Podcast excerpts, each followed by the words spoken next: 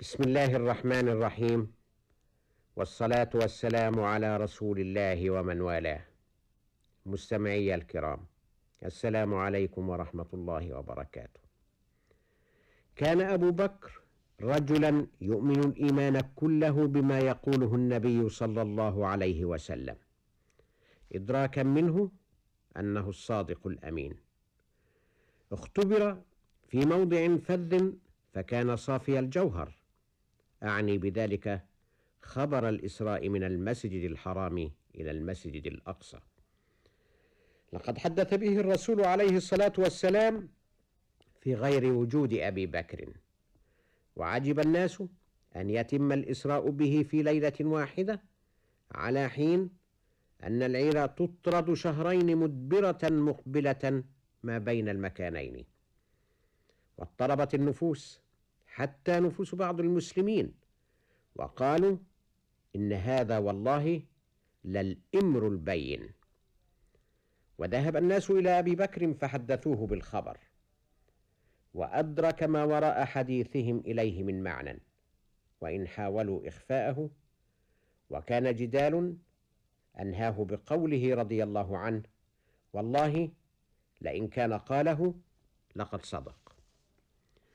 هكذا كان رده قصيرا مفحما فوالله ما تطرق الشك إلى نفسه. وكيف يشك وهو يعرف الرسول الكريم خير معرفة؟ ويعرف أنه المبعوث الذي لا ينطق عن هوى. أيقول غير الحق من اصطفاه الله لرسالته يحملها للناس أجمعين؟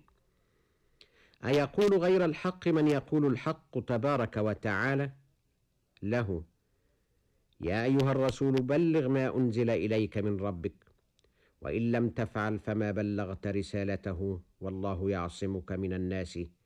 إن الله لا يهدي القوم الكافرين. على أن أبا بكر مضى إلى الرسول عليه الصلاة والسلام. مضى إليه لا ليسأله صحة الخبر ولكن ليصف له بيت المقدس وهو به عليم. فلما أنهى إليه وصفه قال له صدقت أشهد أنك رسول الله. وشتان بين موقف أبي بكر هذا وبين موقف أولئك الذين ارتدوا وقال المفسرون إنه نزلت في هذا الموقف هذه الآية الكريمة وما جعلنا الرؤيا التي أريناك إلا فتنة للناس. صدق الله العظيم. هذا هو الصديق الذي اصطفاه الرسول الأعظم ليكون رفيقه في هجرته إلى المدينة المنورة. يوم أذن الله له أن يهاجر إليها. فكانت الهجرة بداية عهد جديد مشرق في تاريخ الإنسانية. وهذا هو الرجل الذي سبقه إلى الغار.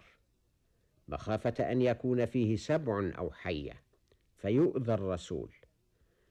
وإنه لتهون عليه نفسه وروحه وحياته عن أن يصاب الصادق الأمين بأذى. وهذا هو أبو بكر الذي كان يدرك الخطر ويدرك أن قريشا تبصرهم لو أنها نظرت تحت قدميها ولكنه لا يأبه بالخطر. وهذا هو أبو بكر الذي كرمه الله بالصحبة الشريفة ونزل في ذلك قوله تعالى إلا تنصروه فقد نصره الله. إذ أخرجه الذين كفروا ثاني اثنين إذ هما في الغار. إذ يقول لصاحبه لا تحزن إن الله معنا. فأنزل الله سكينته عليه وأيده بجنود لم تروها وجعل كلمة الذين كفروا السفلى وكلمة الله هي العليا. والله عزيز حكيم. صدق الله العظيم. هذا هو أبو بكر الرجل الذي أسلم فكان أول صحابي من الرجال يسلم. وهو الصحابي الجليل الذي قال الرسول عليه الصلاة والسلام في شأنه للمسلمين. وهو مسجن في فراش المرض مروا أبا بكر فليصلي بالناس.